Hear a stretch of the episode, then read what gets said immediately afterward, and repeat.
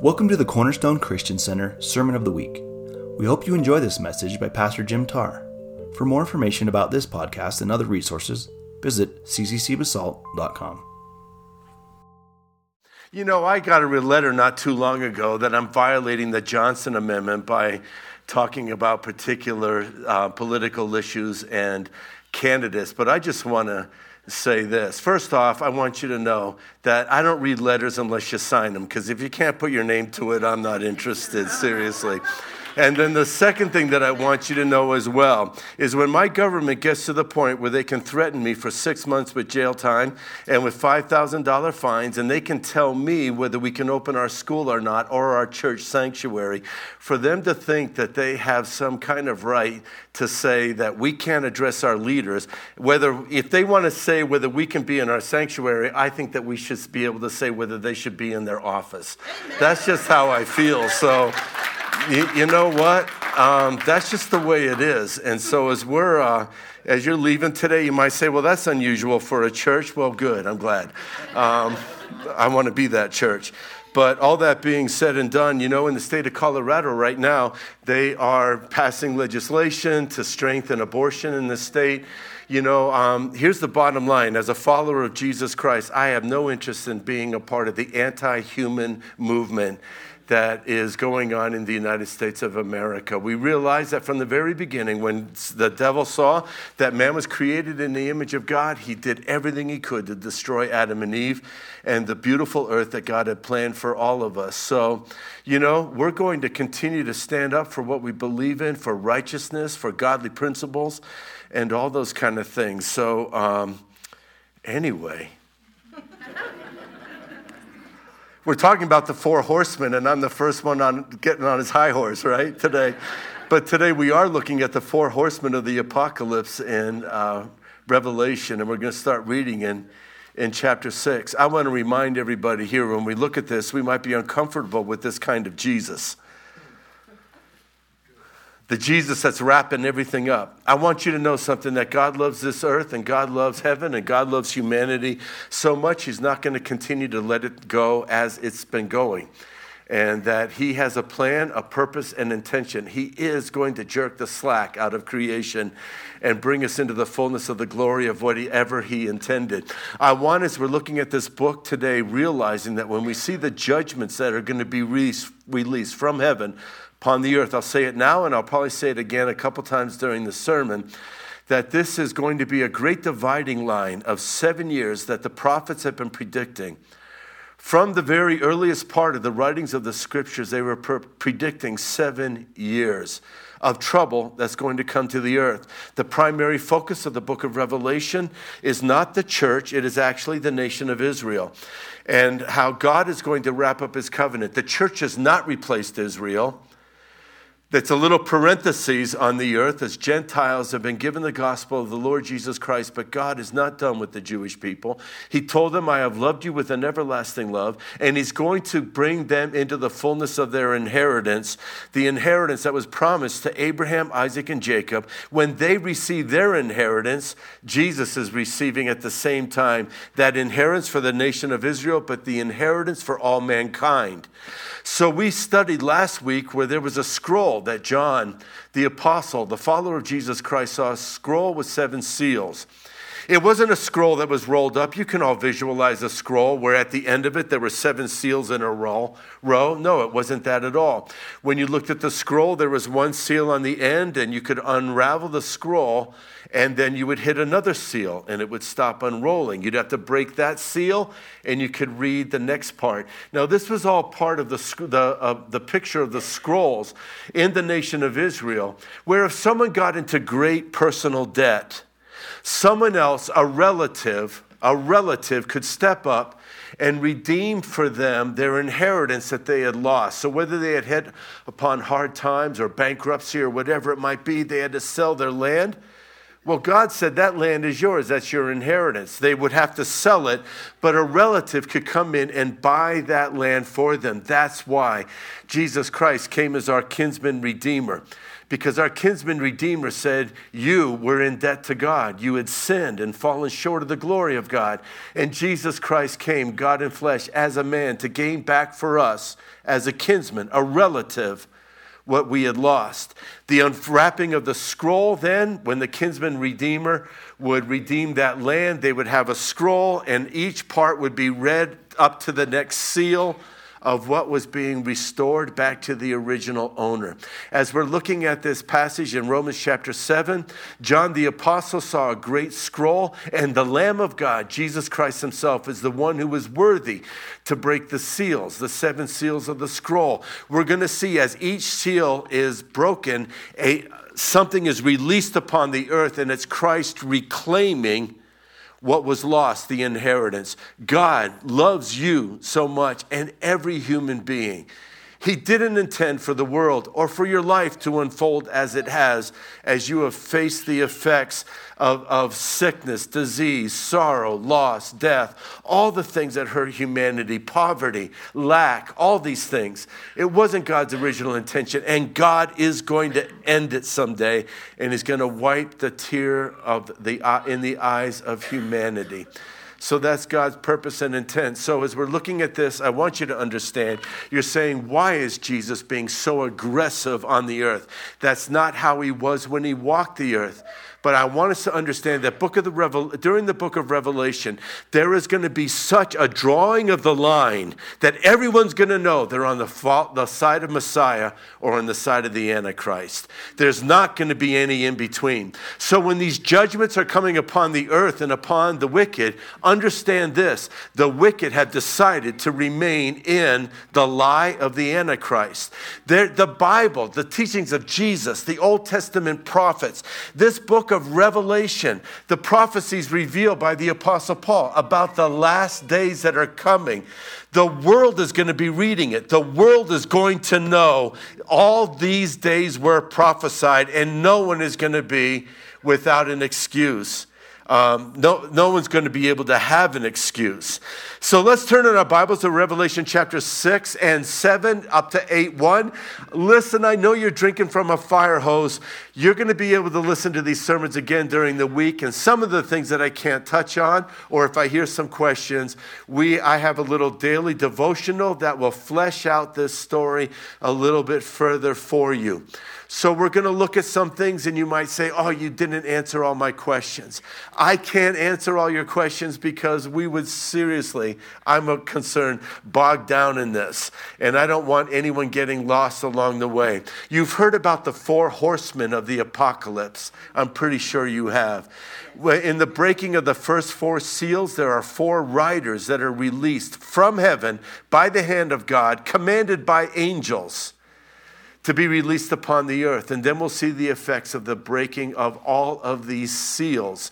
Now, I want to say this that the breaking of these seals is towards the beginning of the book of Revelation. It doesn't mean that all these events only happen during the first part of the seven year tribulation period. These are going to be effects that last throughout the entire seven years. But as we're watching this, we're going to see that God from the very beginning is in control. And I want you, you say to me, Pastor Jim, it's bad enough out there. Why should I come to church and hear how bad it's going to get? Because my role and obligation as a pastor to each and every one of you is that you might be prepared for whatever day is coming. I also want you to know that Jesus said, when you get into the night, don't forget what you learned during the day. The time for me to teach you about when it gets really dark is when not when it's really dark. People will be in a panic mode. You have to learn in the day to be equipped to face a very dark time. Now, I also want to say this that the prophet Isaiah said that when darkness covers the earth and deep darkness of people, I will rise upon you and my glory will be seen upon you. So, no matter what, do not enter into a spirit of fear because there is a glory, which is the release of the provision, the power, the blessing, the miraculous life that God has for every believer. So, even though it might get dark, and even though there, listen, there are some people today that are going to lose their life because simply because they're a follower of Jesus Christ and they're going to be persecuted. But the reason that they're able to face that is because they know what it looks like in heaven and that God is in control. So we're going to look at these verses today, understanding that God is in control. Can you say amen to that? All right, so let's look at the first seal. Revelation chapter 6, verse 1. The first seal releases a white horsed rider, he is a conqueror. It says this. Then I saw when the Lamb broke one of the seven seals, and I heard one of the four living creatures saying, as with a voice of thunder, Come. I looked, and behold, a white horse, and the one who sat on it had a bow, and a crown was given to him, and he went out conquering and to conquer. So here we find out that this, this rider is released from heaven. So while we're seeing that there are bad things that are on the earth, understand this God never loses control. And even He is the one that's determining the timing of all these things. The commandment is a commandment to come. And the commandment comes not by even the Lord Jesus Christ Himself. It doesn't come by God who's seated upon the throne, but it's a commandment that comes by an angel. And that's important for us to understand that this is not Jesus Christ riding on a white horse because no angel's commanding Jesus what to do. Now, why did I bring that up? Because here's a white horse rider when the first seal is broken. At the end of the book in Revelation chapter 20, we read about Jesus being the white horse rider.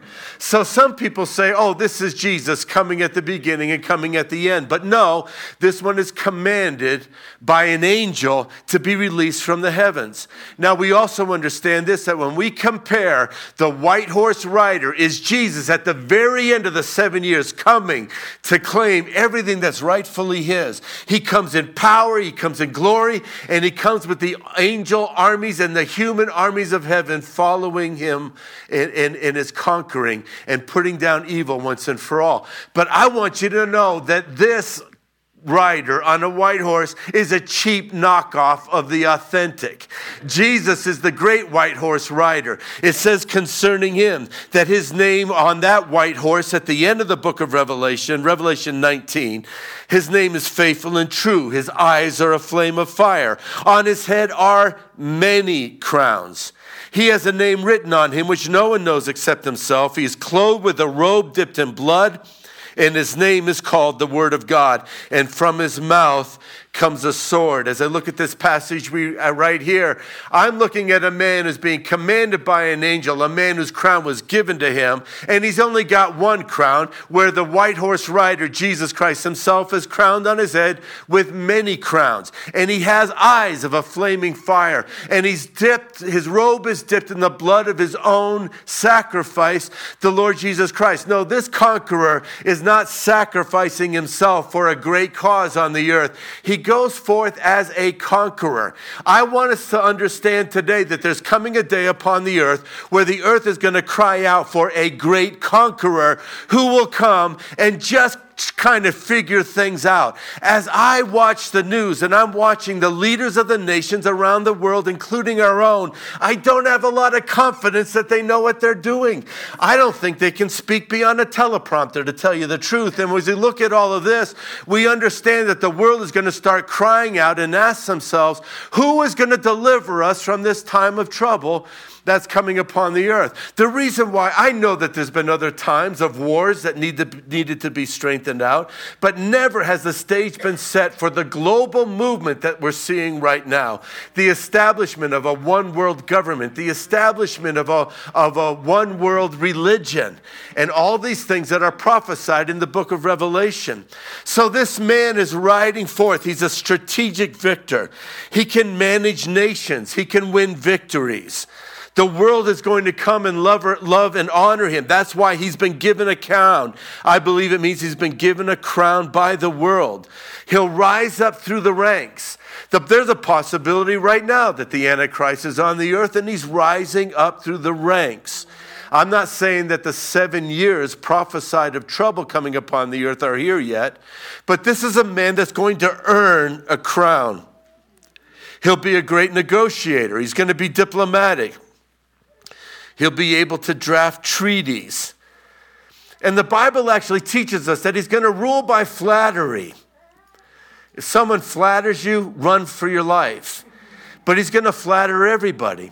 A flatterer is a manipulator. The book of Proverbs warns us about a man who has a winking eye, who goes around winking at people. It's not a good thing. Some guy, ladies, if some guy winks at you, run for your life, okay? He wants more than just a smile. So, as we're looking at this, we're realizing that this white horse rider is actually the, the elevation, the rising up of the one who is called the Antichrist. Now, if we remember back to Daniel chapter 9, verse 27, Daniel, hundreds of years before the coming of Christ, predicted that one is going to come. Let me read for you from Daniel chapter 9, verse 27. It says this after 62 weeks, the Messiah will be cut off and have nothing. Do you remember? We looked at that. The Bible actually predicts the date of Jesus being crucified as the Messiah, hundreds of years before he came. You can't make that stuff up. The people of the prince who is to come will destroy the city and the sanctuary. Look at that. When the Messiah is cut off, the prince of the people who is to come, the prince, that's this white horse rider, small white horse rider, who is to come, will be tied to the one that destroyed the temple and the city of Jerusalem, which was the Romans. The Messiah will be cut off. The date was predicted, and the prince who is to come, the Antichrist, will destroy the city and the sanctuary when the Messiah is crucified. But he's going to come back again. And its end will come with a flood. Even to the end, there will be war, desolations, will be determined. So let me help you to understand here. Jesus predicted seven years period. It's called the Great Tribulation period. It will be released when the first seal is released from heaven. And that is the one who is the Antichrist. He will be attracted to the nations. He will be elevated. He will rise through the ranks. He will be given a crown and he will create a certain sense of peace upon the earth. But Daniel warned us that halfway through that seven year period, at three and a half years, this one who makes covenants for nations and makes a covenant with the nation of Israel suddenly will be overcome by Satan himself, the very one who tempted Adam and Eve in the Garden of Eden and caused them to lose their inheritance is going to be active again at the end. He wants, when he's noticing that the, his time is short and things are wrapping up, and there's going to be the inheritance won again for Jesus, he's going to rise up and he's going to try to treat, I'm, I'm sorry, to beat Jesus to sit on the throne in Jerusalem in the temple. He's a cheap knockoff of the real deal. Three and a half years after making a covenant with Israel and being a peacemaker, Satan is going to enter him. He's going to try to um, destroy God's inheritance for the nation of Israel. He will break a covenant with the nation of Israel. And when the Jews see that this one who made a covenant suddenly wants himself to be God, literally, this is not swearing, hell will break loose upon the earth, and wickedness is going to have, it, have its day. So he's the one that is going to make covenants that he will break, but he will control the banking systems of the world. One, what one of the reasons why I believe that we're getting set up for the last days is this whole idea of electronic currency. It's not being backed up by gold. You will have money that's in the bank, but by the push of a button, it can disappear because it's not real. They will tell you how much is in there. They can decide whether you can spend on certain things, whether you can buy something or not buy something. They might say to you, hey, your carbon footprint is too big. You can't use your money to buy gas anymore this month or to heat your home or whatever it might be. We're seeing those things come to pass right now. And as we're looking at this, the banking system will be under one world system a ruling over commerce, deciding whether you can buy or sell. And that will be determined by whether you receive the mark of the Antichrist, the mark of the beast. When Satan fills him in the second three and a half years, he will determine your, the destiny of your bank account, whether you can buy or sell. And so he'll control communication and information. He'll be able to silence your voice. He will determine whose voice can get out there and whose voice will be silenced. He'll be a brilliant politician. He's going to be able to manipulate um, things like the UN, like NATO. He'll establish himself with the nation of Israel. And the world will say, look, someone who finally brought peace to the Middle East. Daniel chapter 8, verses 23 through 25. The reason why I'm giving you so many scriptures, I don't want you to think that the book of Revelation is a one off that, you know, John the Baptist ate too much pizza one night. I mean, John the Apostle, and he had a dream and he wrote it down. No, these days, these seven years have been prophesied for generation after generation after generation. So I'm going to read Old Testament scriptures that will prove to you and prove to anyone from the Jewish community who might be listening that this is just merely the fulfillment of what their prophets started on the earth. Daniel chapter 8 said this in the latter part of, of, of the reign of the earth when rebels have become completely wicked. How many of you see rebels becoming completely wicked, right? Jesus said one of the signs of these times is going to be lawlessness. So when I confronted our local government leaders that threatened me with jail time and with fines, and I said, What about our Constitution? Both times I was responded two different ways. One, well, that's above my pay grade. And secondly, I'm not a constitutional scholar. But that is nothing more than excuses for lawlessness, the highest law of our land. People will do whatever is right in their own eyes and you can call them on it, but the Bible says there's coming a day when rebels will become completely wicked.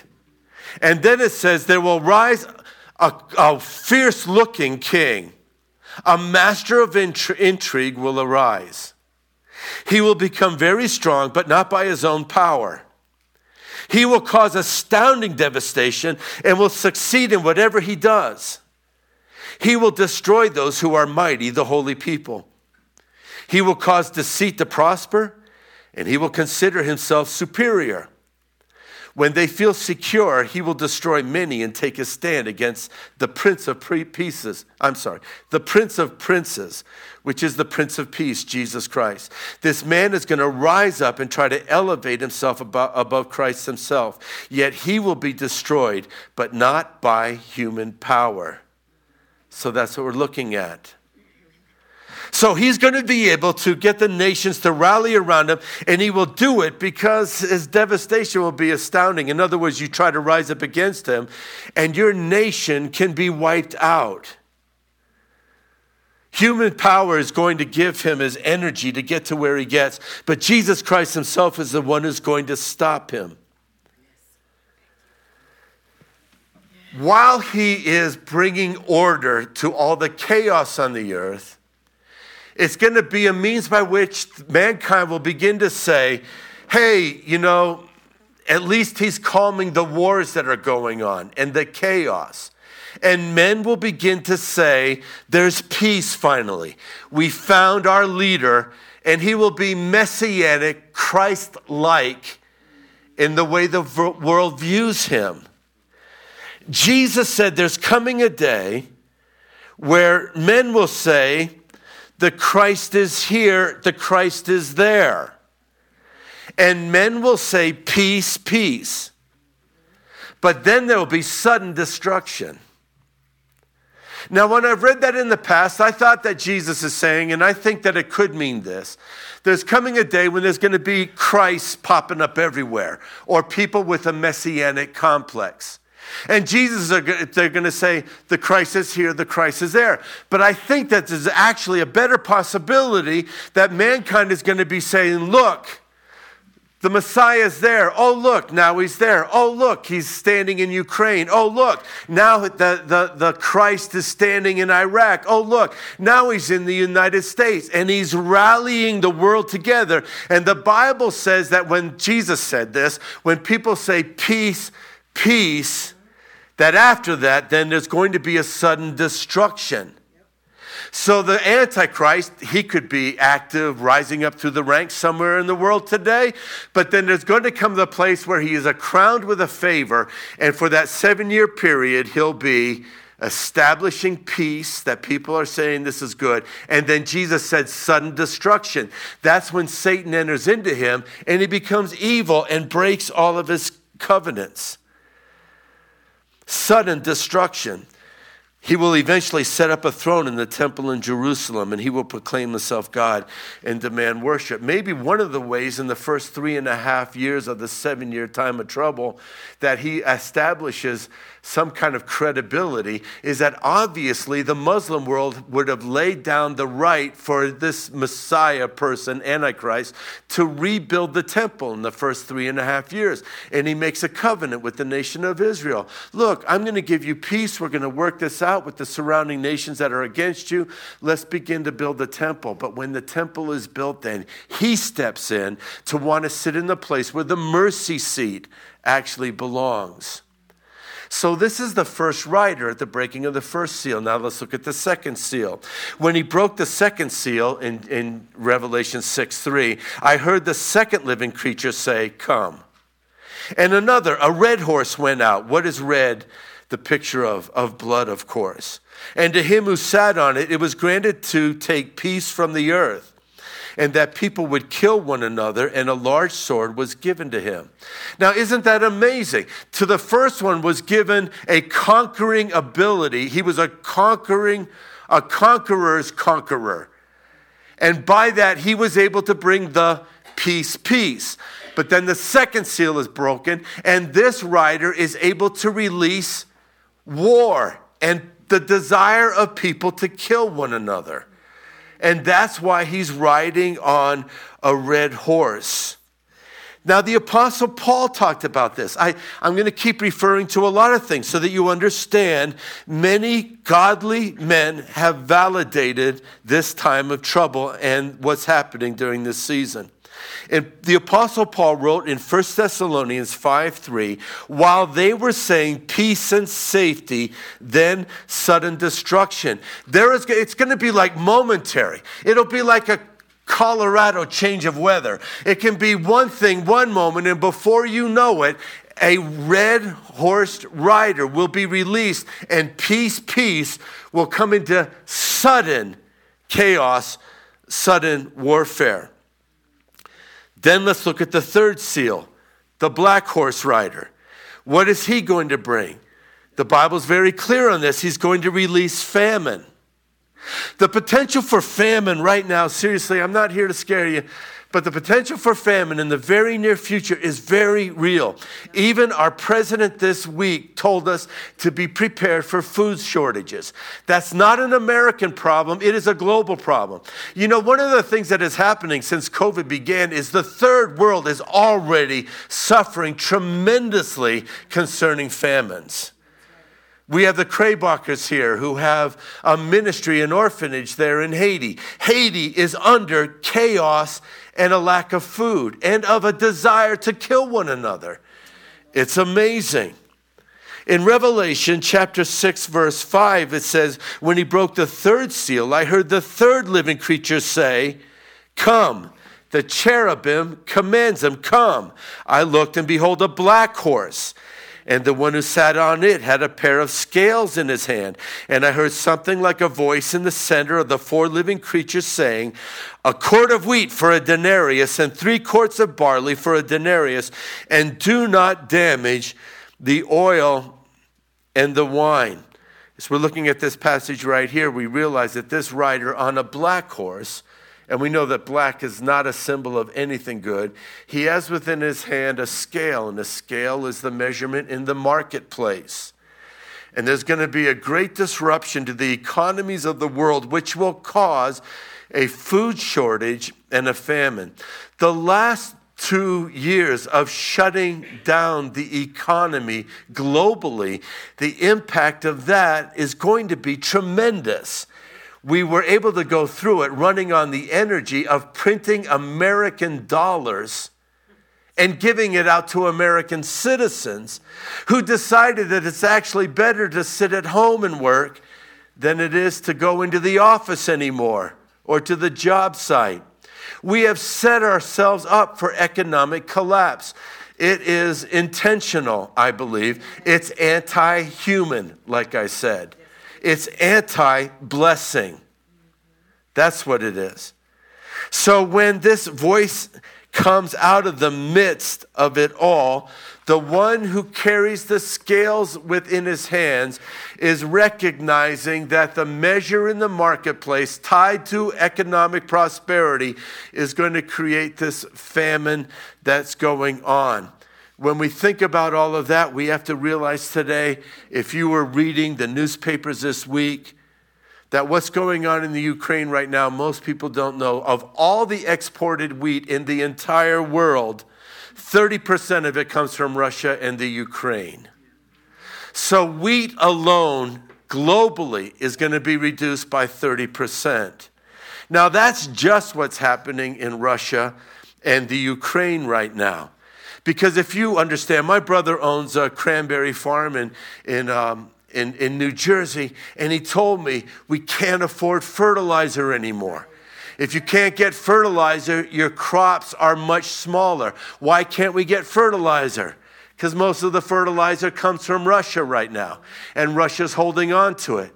What is happening right now in the production of wheat globally is impacting the United States because our farmers are saying, I can't afford and I can't get hold of fertilizer for a prosperous wheat harvest.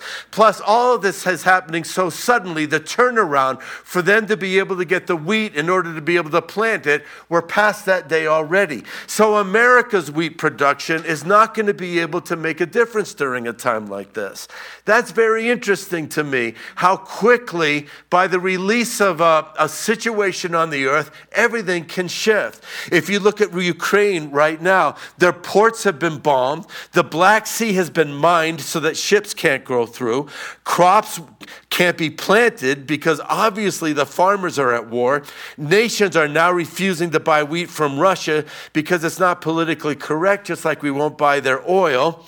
Russian insurance on all of their experts has increased by 400%.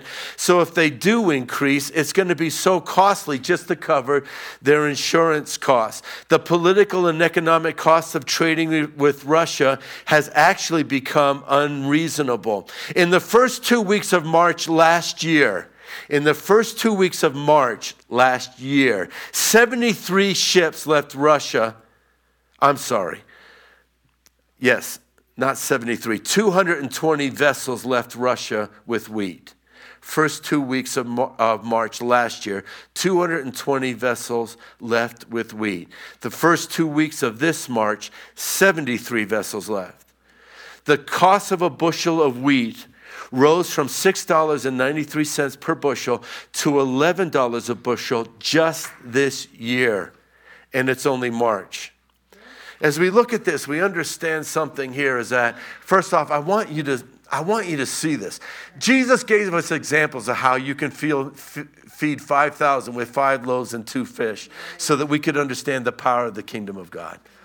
And I believe in that. This is not a call to the spirit of fear. This is a call for you to understand that God is on the throne. He has never lost control. And the only thing that you need to do today is get on the Lord's side.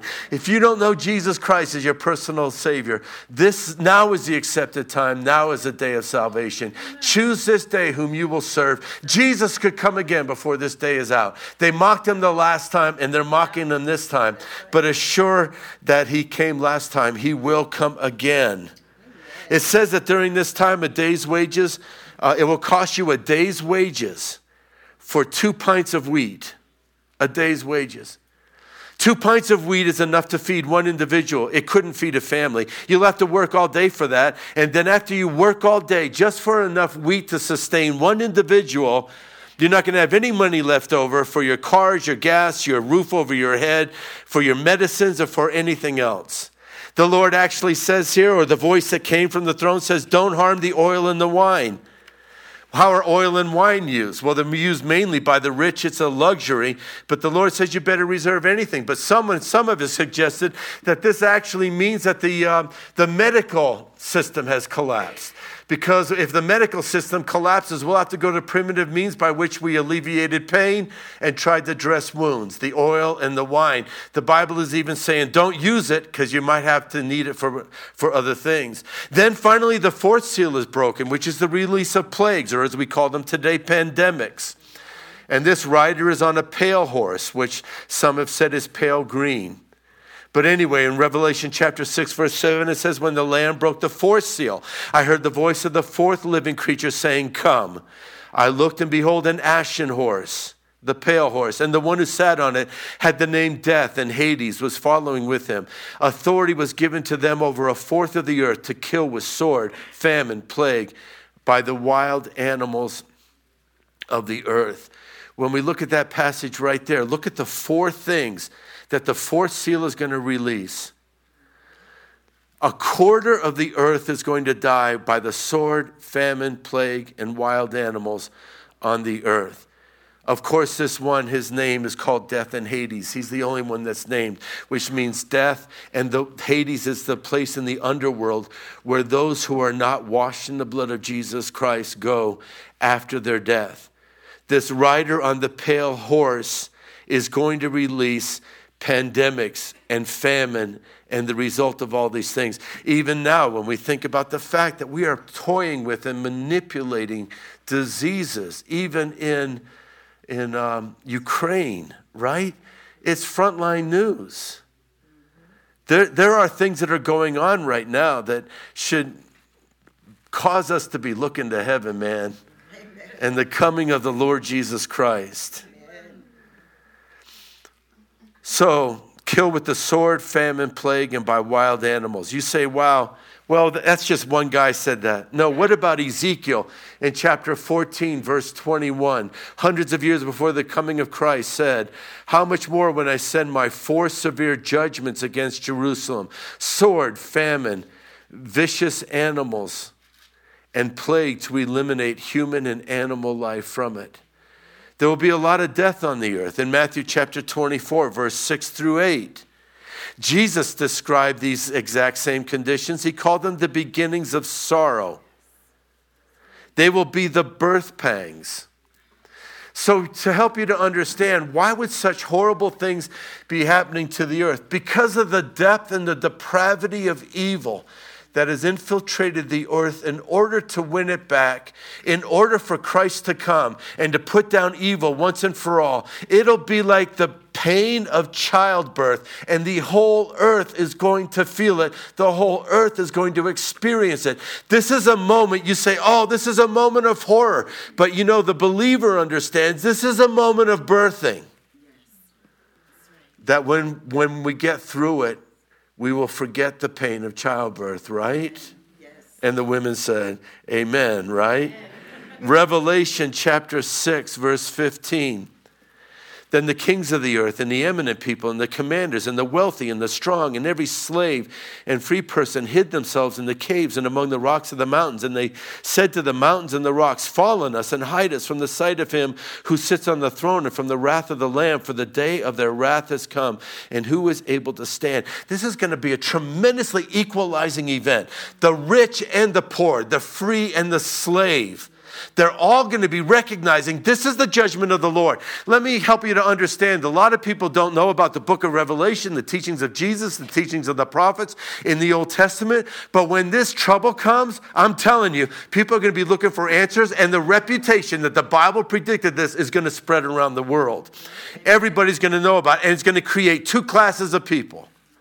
One class of people will say, This proves it. Jesus Christ is the Messiah. And the other class of people are going to be the ones who don't repent. And even in the middle of trouble, instead of rather than yielding their lives to the Lord and saying, I'm going to live for the truth, Jesus is the Messiah, they're actually, instead of repenting and getting right with God, they're going to say, Oh, mountains, fall on me. They'll run to a cave and say, I hope this thing collapses, in the hopes that death is going to alleviate them from the emotional, mental, and physical troubles that they're facing. In the middle of all of that, see what's happening on the earth. You might say, why would God do that, allow these things to happen to so many people? During this season, People are going to be on the side of the Lord or deliberately hardening their heart against them. You say, How can that happen? Why wouldn't the whole world just say, Okay, let's all believe in Jesus? Do you remember that when the plagues came to Egypt and God sent those plagues in order for the Jews to be released under the stranglehold of Pharaoh, that the Jews actually received the blessing of the Lord. They marked themselves with the confession, We are under the blood. But Pharaoh, what did he do? He lost his own firstborn. He hardened his heart against God. So during this time, when trouble is being poured out upon the earth, people are either going to confess or harden. And we're going to see both of those groups as we move further through the book. The kings of the earth and the eminent people will understand that the wrath of the Lord has come and who can stand. So then the fifth seal is broken. And what do we see is revealed during the fifth breaking of the fifth seal? We see the souls of the martyrs. Remember, this is Christ reclaiming the inheritance. I believe the church has been caught out, and that this is a book dealing with how God is dealing with the nation of Israel. God is going to, during this time, reveal to us that there are going to be brothers and sisters. Who are they? John's a Jew. He's writing about the Jews during this time of great trouble and the awakening and recognition that Christ promised these days. And he's going to see those Jews who are martyred for, for saying and confessing this is the fulfillment of what Christ spoke. Revelation chapter 6, verse 9, the fifth seal. When the Lamb broke the fifth seal, I saw underneath the altar the souls of those who had been killed because of the word of God and because of the testimony which they had maintained. They were killed because of the word of God. What word? The word is this. This is, these days are the fulfillment of the prophets and they refused to change that testimony. If you were to confess when the Antichrist, the knockoff fake Messiah, is rising in power, there are some people that are going to say, No, wait a minute, this was all predicted. And they're going to say, no, Jesus is the real white horse rider. Don't believe this fake one. And because they take that position, they will end up dying as martyrs for the word of the Lord and because they won't change their testimony. They maintained it and they cried out with a loud voice, voice, saying, How long, O Lord, holy and true, will you refrain from judging and avenging our blood on those who live on the earth? And a white robe was given to each of them, and they were told that they were to rest for a little while longer until the number of their fellow servants and their brothers and sisters who were to be killed, even as they had been, was completed. Now, one of the, someone might say to me, but Pastor Jim, there's proof right there. The church is going through the tribulation period, and we're going to be martyred. There's a picture of these people right here before the throne. But I want you to just think for a moment that these people that are praying are not praying the prayers of Christians of those who had killed them and those who had persecuted. Jesus said, Bless those who curse you, and pray for those who use you despitefully. If you remember, Jesus said this Pray, the fields are white unto the harvest. Pray that the Lord of the harvest would send forth laborers into the field. The prayer of the church today is that we would see even our enemies come to faith in Jesus Christ. We prayed for the deliverance of their soul from the deception of not understanding who Jesus is. But these people pray a different prayer. They say, How long, O Lord, holy and true, will you refrain from judging and avenging our blood? On those who live on the earth. See, the lines have been so divided upon the earth that the wicked have chosen to deliberately deny the Lord Jesus Christ and to align themselves with that.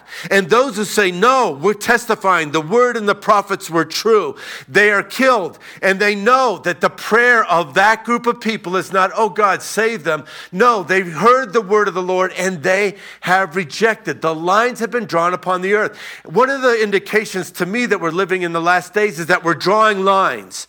You're either on one side or on the other side, and you can't be neutral anymore about anything. And that's where everything is meant to go. And so this is happening during this prayer. Lord, avenge us. See, this is different than the way Jesus prayed. He said, Father, forgive them. When Stephen, the first martyr of the church, was being killed, he's a martyr, like these people were martyrs. These martyrs are saying, God, avenge them, make them pay for killing us. But what did Stephen say? Father, forgive them. They don't know what they do. These are not Christians who were martyred. I believe the church has already been caught out. These are numbered among those who are the brothers and sisters out of Israel that John is referring, uh, referring to them right now. They are given white robes. If you remember that John had received the revelation from the Lord that the church can receive white robes right now by the washing of the blood of Jesus Christ. These martyrs now maintain the testimony Jesus is the fulfillment of all the prophets. And when they get to heaven, they are given the white robes of the Lord. We're not going to see. The Lord says, just be patient, wait a little longer. They said, Avenge us now, Lord, be patient, wait. He says, Because the number of those that are going to die has not been reached yet. Now that's an interesting thing. One of the most amazing things about the earth is this is that those who are a follower of the Lord, they are indestructible until God calls them home. And that's just the truth. The Lord says to them, you, I'm not going to avenge their, your blood on them right now because they haven't fulfilled the number. Here's the thing. There has never been a follower of God who has laid down his life for the cause who couldn't understand this that the only way that this could happen is because God, my Father, is allowing it. And this is the path He's called me to walk, and I'm going to enter into the very inheritance of the Lord. When Jesus was being crucified, He said, You couldn't do this to me unless the Father had given this to you. Right. And so we have that beautiful picture here once again. So in, we won't see them again until in Revelation chapter 20, it says this I saw an angel coming down from heaven, holding the key of the abyss and a great chain in his hand. And he took hold of the dragon, the serpent of old, who is the devil and Satan, and bound him for a thousand years. And he threw him into the abyss and shut it and sealed it over him, so that he would not deceive the nations any longer. Until the thousand years were completed, after these things, he must be released for a short time. Then I saw thrones, and they sat on them, and judgment was given to them. And I saw the souls of those who had been beheaded because of the testimony of Jesus and because of the word of God, and those who had not worshiped the beast or his image, and had not received the mark on their foreheads and on their hands, and they came to life and reigned with Christ for a thousand years. So I want you to understand this that during the tribulation period, that actually one of the primary means of execution is actually going to be beheading. That's kind of a gruesome thing. You know, even as we were looking at this, I, I just thought about this week that we're actually talking in the United States about bringing back the firing squad. Did you see that? So, like, when we're looking at these kind of things that are going on, you're thinking that there, there is a, a disruption, an uncomfortableness, a, a brutality, you know, that's increasing upon the earth. And so Daniel spoke of this kind of thing. But then finally, let's look at the sixth seal that's being broken. And this sixth seal, found in Revelation chapter 6, verse 12, that when the sixth seal was broken, there was a great earthquake. Quake. The sun became as black as sackcloth, and the whole moon became like blood. And the stars of the sky fell to the earth, and as a fig tree drops its unripe figs when shaken by a great wind. The sky was split like a scroll when it is rolled up, and every mountain and island was removed from its place. Then the kings of the earth, and the eminent people, and the commanders, and the wealthy, and the strong, and every slave and free person hid themselves in the caves and asked for the rocks to fall on them. So, this is all again just a reminder that the Bible says that when that sixth seal is broken, the stars, it says, are going to fall. Now, of course, we call them falling stars as well. It's not the stars that are out there, but in the New Testament, this is a meteorite. Meteors and meteorites are going to be hitting the earth. It's going to cause a darkness, a cloud to, to come over the earth. There's going to be great earthquakes. There's going to be trouble. The moon is not going to show its light. And that all of this, we understand it was prophesied to all of us by the, by the prophet Ezekiel said a darkness is going to come where the sun won't shine. The prophet Joel said a darkness is going to come and the sun's not going to shine. We see the prophet Isaiah said this Behold, the day of the Lord is coming, cruel to make the land a desolation. He will exterminate its sinners from it. For the stars of heaven and the constellations will not flash their light. The sun will be dark when it rises, and the moon will not shed its light. So I will punish the world for its evil and the wicked for their wrongdoings. I will also put on uh, an end to the audacity of the proud and humiliate the arrogance of the tyrants. I just, I've obviously run out of time.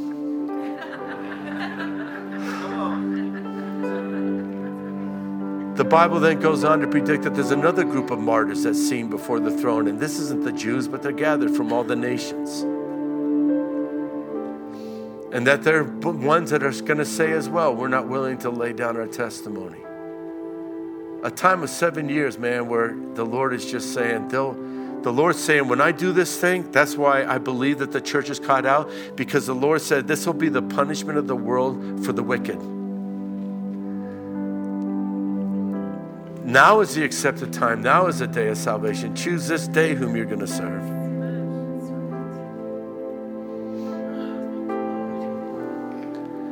The other group of martyrs is 144,000. It's not the Jehovah's Witness. I'm sorry, it's not. The Lord says, before all this stuff happens and before you completely wipe out nature, I'm going to mark 112,000 people from each tribe of Israel, 12,000 from each tribe. And they're going to be marked and they're going to be set apart. And the knockoff white horse rider is going to say, I'm going to put a mark on them too. It'll be the mark of my name, 666, on their forehead or on their hand. But the Lord says, I'm going to mark 144,000. I'm going to mark them with my name, and it's going to be placed upon their forehead. And as the devil is telling the world, you can't buy, sell, trade, you can't be a part, you can't participate in society or with your nations unless you receive my mark, Jesus is going to mark 144,000 and they're going to be set apart. I, I say all that to say that this is not a judgment that is for the church. This is a judgment where God is going to bring back his inheritance. In Revelation chapter 8, verse 1, finally we read, we read that the Lamb broke the seventh seal, and there was silence in heaven for about half an hour. And I saw the seven angels who stand before God, and seven trumpets were given to them. The seventh seal releases seven trumpets.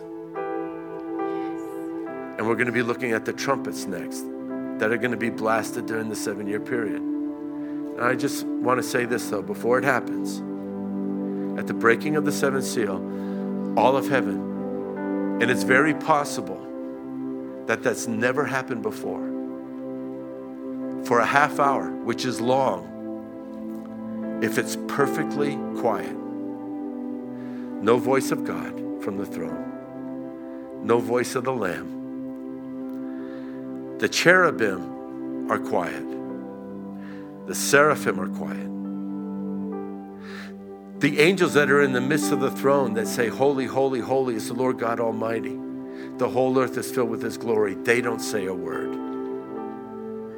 The multitude of the martyrs that are underneath the altar say nothing for a half hour. And at the same time, the multitudes from all the nations that came out of the time of great tribulation, nothing, everything perfectly quiet. And it's all in preparation for when God is going to say, It's mine now. Reflecting the words of Jesus when he said, I have come to make all things new. One of the primary reasons people struggle with God is they say, Why could there be a God and be war? Why can there, how can there be a God and famine? How can there be a God and disease and death? And sorrow and lack, poverty, slavery, abuse. How can there be such things? Because Adam and Eve listened, and we all have listened, and decided we're going to be our own God. And when we did that, we figured out we can't hold on to this thing anymore. The world is figuring out right now we can't hold on to this thing anymore because we grabbed it but all of heaven's going to go silent for a half hour in anticipation where Christ is going to come on his white horse, followed by the saints from the very beginning of time, the armies of the Lord. Jesus is going to stand It says, when the sun is darkened and the moon turns to blood because it's clouded, Jesus will come to Jerusalem, put one foot on Jerusalem and the other foot on the Mount of Olives.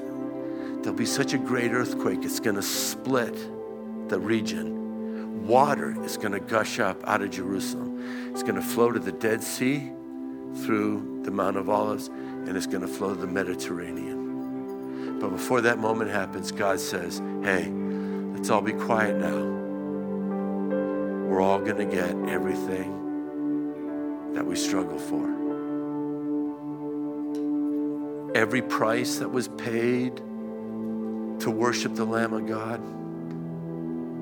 Every sacrifice you made, every time you lifted your voice and said, I will not deny Jesus, every time you stood up for what you believed in, every time you said, I will not be manipulated by mankind, I will not care what anybody, human being, says of me. I don't care what the cost, I don't care how much I have to give. If God is God and Jesus is the Lamb, all of heaven says, let's just be quiet for a half hour now. Let's just be quiet. Because we're about to get it all. How many of you are looking forward to being there and witnessing a half hour of silence? Let's all stand up. Father, I thank you that you are on the throne and that you live I pray for every person that's here today, Lord. I share this word, Jesus. By your commandment, you said there's a blessing on reading and studying the book of Revelation. I pray, Lord God, that you would come and that you would speak to every heart and that not be a person here in this room who's not ready to meet Jesus when he comes in the air. I thank you, Jesus, for your faithfulness. I thank you that you rule and reign even now.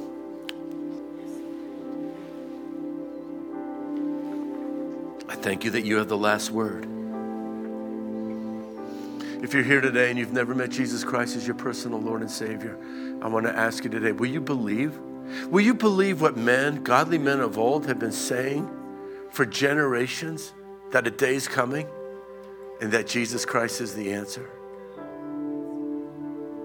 If you're ready to meet Jesus Christ as your Savior, if you want to receive this, the washing of the blood that He shed upon the cross, which is the symbol of Him taking your punishment, my punishment for our sins. If you're saying today, I want to be washed clean of every offense in me that stands between me and God, and I want to be clean, and I want the Holy Spirit to live inside of me, and I want to be ready to meet the Lord. If that's you, I'm going to ask you to do two things. First off, just raise up your hand, just acknowledging Pastor Jim. I want to be included in a closing prayer. And then if you lift, raise your hand up. We'll pray together as a church, and I'm going to invite you to come forward in front of the people, just confessing Jesus Christ as your Lord and Savior. Jesus said, If you confess me before men, I'll confess you before the Father who is in heaven. Are you ready? Are you ready to stand up for Jesus? I'm telling you what, if you do, you'll never regret it for all eternity. You'll be in heaven 10,000 years, and gonna, you're going to say, I'm so glad that on March 27th, I gave my heart to Jesus Christ. I'm glad I didn't care about the person next to me. If you're here, you want to make Jesus your Savior, would you just lift up your hand, just saying, I want today to be my day of salvation? If you're here today and you're ready to meet the Lord, just respond to Him. The Spirit of God will put a tug on your heart. He'll draw you, saying, This is what you need. Is that you?